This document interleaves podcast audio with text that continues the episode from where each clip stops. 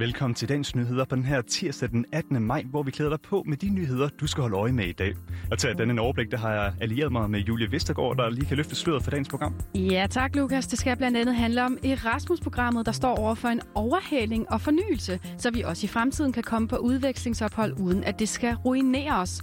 Og apropos internationalt samarbejde, så skal vi også lige vende gårdsdagens prominente gæst, nemlig USA's udenrigsminister, der var på besøg her hjemme for at snakke om stort og småt, men vi ser særligt på et emne. Ja, og så kan jeg lige hurtigt få med her også, at vi selvfølgelig skal se på genåbningen af samfundet. Mm. Men inden vi når dertil, jamen, så starter vi med det her med Erasmus. Mm. Julie, har du leget med tanken om at tage et øh, semester i udlandet? Mm, altså, da jeg startede på universitetet, kunne jeg rigtig godt tænke mig det, øh, men det virkede lidt besværligt på vores uddannelse på journalistik på Odense. Jeg ved ikke, har du? Mm, jeg kunne egentlig godt tænke mig det, men jeg har ikke lige fået kastet mig ud i det endnu. Nej. Men altså, vi er jo heldige med, at vi her i Danmark har den her mulighed netop igennem det her, der hedder Erasmus-programmet, mm. der meget kort, kort fortalt øh, gør det sådan lettere for os her i EU at læse i EU's medlemslande. Mm. Lidt længere fortalt, så er det et udviklingsprogram, man oprettede i EU, EU tilbage i 87, og som man i 2014 blev øh, øh, gjort, gjort kan man sige, større, udvidet mm. med, så det nu dækker over både uddannelse og træning og sport, og ja, generelt er til at give unge muligheder. Det bliver finansieret af et stort milliardbeløb, som EU stemmer om, og i dag der vil EU-parlamentet så præsentere planerne for Erasmus Plus frem til 2027. Og vi har stødt lidt hjemmefra talt med en af medlemmerne, nemlig ham, der hedder Morten Lykkegaard, der kan gøre os lidt klogere på, hvad fremtiden egentlig bringer for det her program.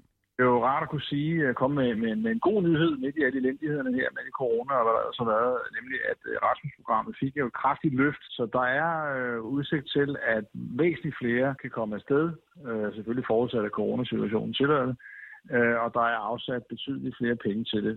Og hvis du lige skulle komme med et frisk bud, Julie, mm. hvor mange penge tror du egentlig så det her det drejer sig om?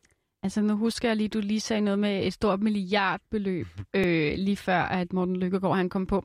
Øhm, jeg er så dårlig til tal. altså, jeg, altså 10, 10 milliarder. Det, det er meget tæt på, faktisk. Ja. Altså, det seneste budget, det lød på 15 milliarder euro. Oh, okay. og, det... og jeg, jeg var så ikke over i euro. Jeg tænkte bare, nå, ja. ja. Men lad os sige, at jeg var tæt på. Kroner og euro, det er i hvert fald rigtig mange milliarder, vi snakker om.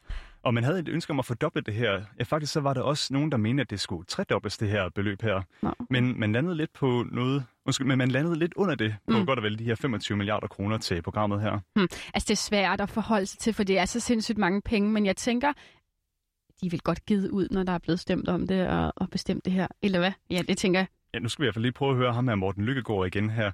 For vi vil gerne vide, hvad man egentlig får for, for at få, undskyld, får for de her mange, mange penge her. Ja, i forhold til det eksisterende program er der jo øh, et par ting, jeg vil nævne. Det, der hedder Discover EU, øh, nogen vil kalde det Interrail, ikke? men altså en oplevelsesrejse øh, og kigge på kulturarv og mangfoldighed og den slags ting, øh, er der faktisk, øh, særligt for unge øh, mellem 18 og 20, er der lagt op til.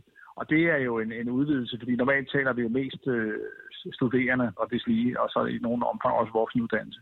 Men det der med, at man kan komme ud på en oplevelsesrejse, det er jo en, en udvidelse. Så det er den ene ting. Og den anden ting, jeg fremhæver, er, at der, der er fokus på erhvervsuddannelse, så, så nu er det ikke bare som siger, universitetsuddannede, der, der kommer afsted, der kan komme afsted, men også folk på erhvervsuddannelse. Så hvorfor skulle de ikke også kunne det? Men det har været et, et nedprioriteret område mange år, så de kan også godt komme afsted nu. Kender du nogen, der har deltaget i det her program her? Mm, altså jeg tænker, og jeg tænker, jeg kender jo folk, der har været udenlands, men jeg må faktisk indrømme, at jeg ikke aner, om de er gået den her vej. Kender du nogen? Nej, faktisk ikke, nej. Det er lidt pinligt, men det kan jeg faktisk ikke. Nej, men måske det heller ikke. Det er jo ikke så udbredt på vores uddannelse. Jeg tænker, det er mm. mere, mere... Men der er i hvert fald nogen, der benytter sig af det. Det har jeg hørt om. Der er i hvert fald rigtig mange, der har benyttet sig af det. I mm. hvert fald lige siden man startede det op. Prøv bare at høre Morten Lykkegaard her igen. Siden programmet startede, så er øh, stedet mellem 2 og 3 millioner unge fra hele Europa været igennem programmet. Og typisk på, hvis man kigger med danske briller, så ligger vi omkring en 4-4.500 danske unge, der er afsted hvert år. Ja, okay. Det var der alligevel et, altså, ja, der er der nogen, der bruger det i hvert fald. Der er faktisk rigtig mange, der bruger det her. Mm. Og det er jo, kan man sige, primært en EU-ting, det her Erasmus-program. Men det er altså ikke kun EU-lande, øh, der bruger det. Også EU, undskyld, ikke EU-lande. Mm. De er også med i det, for eksempel sådan nogle lande som Norge og Island. Mm. Men der er jo nogen, der for ganske nylig har meldt sig ud af det her program her. Mm. Og hvis jeg nu siger Oxford og Cambridge, så kan du måske godt gætte hvem. Ja, altså, det, det var jo også noget af det, der måske ærede mig med, at øh, Storbritannien meldte sig ud af EU. Det var, at Øhm, jeg tænker, at for mange danske unge er øh, Storbritannien et rigtig fedt land at komme over og, øh, og få lov til at studere i. Så det synes jeg er vildt ærgerligt, men jeg kan også forstå, at de selv finder på noget. Altså jeg kan sige i hvert fald, at, at det er også mange i EU, de er også rigtig ærgerlige over, at, mm. at Brexit mm. og, og Storbritannien simpelthen meldte ud. Prøv bare at høre Morten, Morten Lykkegaard igen her. Det var faktisk en, en grum, grum overraskelse. Der var de fleste, der regnede med, at var der én ting, som man i hvert fald ville sørge for for Storbritanniens vedkommende, så var det at sørge for, at unge mennesker kunne rejse til og fra England øh, og de engelske, fine engelske uddannelsesinstitutioner. Men det ville man altså ikke. Så det, øh, det må vi se, hvad der kommer ud af det, om der man, om man på den mellemlange bane får forhandlet sig frem til en eller anden form for erstatningsaftale. Men det ser tungt ud, øh, som det ser ud lige nu. Øh, men der er også her på vores hus, altså Europaparlamentet, et pres på, på britterne for at, øh, at komme til forhandlingsbordet og få løst den her situation, fordi det er for sølle. I en forvejen meget, meget sølle situation, der er det super sølle. Og det, øh, så det er, synes jeg, den mest alvorlige udfordring lige nu, specielt set med danske studerende.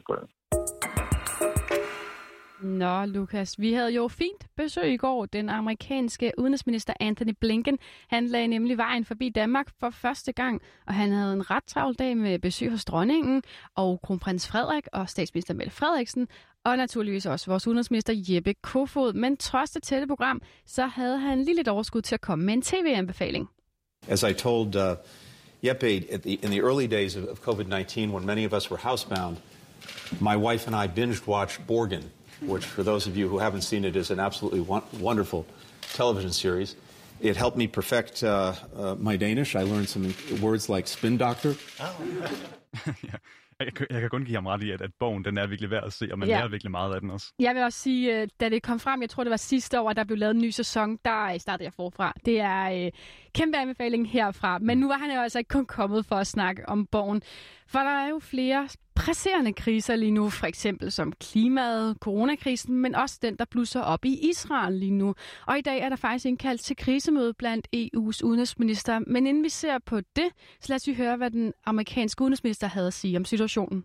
The United States remains greatly concerned by the escalating violence, so we've been working intensively behind the scenes to try to bring an end to the conflict. As uh, we've said before, Israel has the right to defend itself. There is no equivalence between a terrorist group indiscriminately firing rockets at civilians and a country defending its people from those attacks. So we call on Hamas and other groups in Gaza to end the rocket attacks immediately.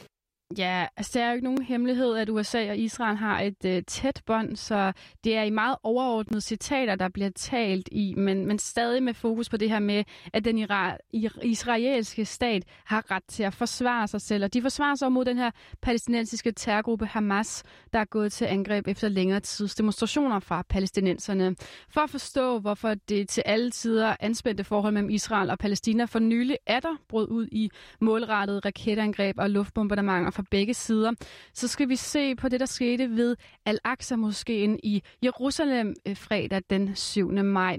I forbindelse med fredagsbønnen i moskeen, der stormede kampklædt Israels politi den historiske bygning, fordi palæstinensiske demonstranter tidligere havde kastet med både fyrværkeri og sten mod politiet.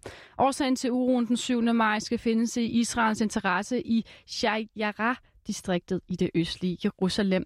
Og her forsøger den israelske stat altså at få en række palæstinensiske familier flyttet, for i stedet at placere jødiske bosættere i deres hjem. Og selvom det østlige Jerusalem ikke anerkendes af det internationale samfund som israelsk, så har en israelsk domstol altså givet de palæstinensiske familier en ordre om at flytte. Og den manøvre fra domstolen har gjort palæstinenserne vrede og har antændt en gnist i en, en af de helt grundlæggende aspekter af det bedre forhold mellem Israel og Palæstina. Ja, og, og alt det her, ja, det bringer så frem til dagens krisemøde. Mm. For EU's udenrigschef, han der hedder Josep Borrell, han skriver på Twitter, at situationen med hensyn til udsættelser af palæstinensiske familier, at det er noget, der giver alvorlige bekymringer. Mm. Sådan handlinger, det er, de er ulovlige ifølge folkeretten og vil kun øge spændingerne, siger han. Og derfor har han indkaldt til mødet for udenrigsministerne i dag, hvor de ifølge Borrell vil koordinere og drøfte, hvordan EU bedst kan bidrage til at få stoppet al den her vold. Nå, men Julie, her til sidst, så bliver mm. vi jo nødt til det. Der mm. er kommet en ny aftale om en genåbning af landet. Mm. Den faldt på plads her i nat mellem alle Folketingets partier, lige på nær Nye Borgerlige. Mm. Og det blev præsenteret på et pressemøde, hvor sundhedsministeren Magnus Heunicke, han sagde sådan her. Og når vi har kunne lave øh, en så bred aftale med endnu en, en genåbningsaftale, så er det fordi, vi er et meget gunstigt sted i Danmark. Det er rigtigt, at vi har lidt stigende smittetal, men epidemien er under kontrol, og det betyder, at vi kan nu øh, åbne yderligere for vores øh, samfund.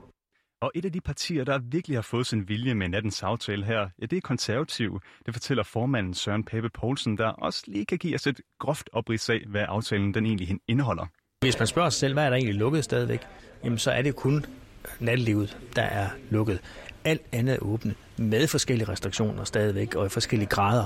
Men vi er kommet det skridt, at øh, 100% lukning, det er nattelivet, der er tilbage. Og så har vi et arbejde foran os nu, omkring, øh, hvordan skal vi forenkle og forsimple og øh, alle de her restriktioner, der nu er. Men øh, det er dog skridt på vejen. Og for lige at blive lidt mere detaljeorienteret om, øh, hvad det egentlig er, der har begejstret ham her, partiformanden, mm. så er det altså følgende ting og sager, der er åbnet igen her. Det er fra fredag den 21. maj.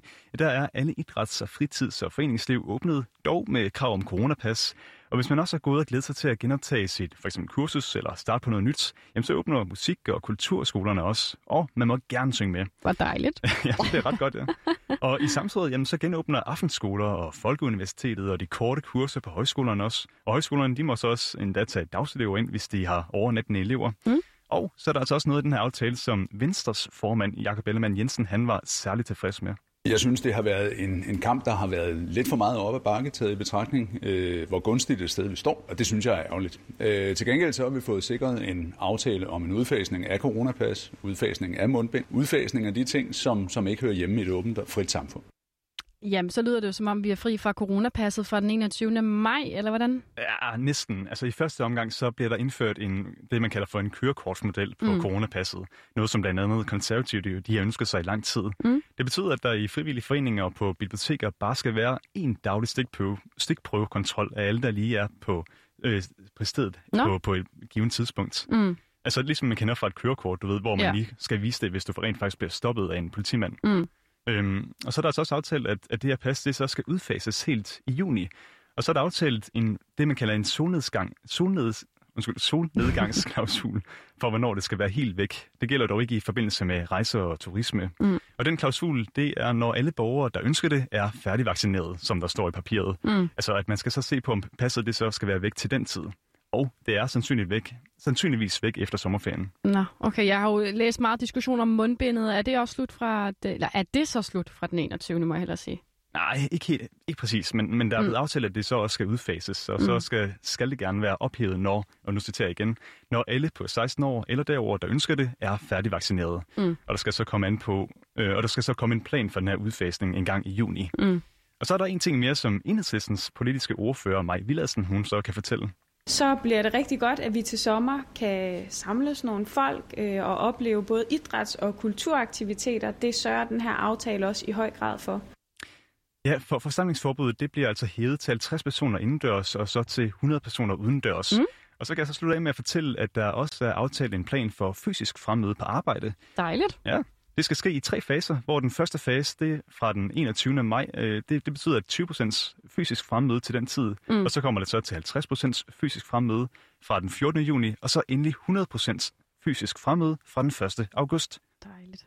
Men øh, jeg sætter punktum her. Jeg mm. trykker lige den her.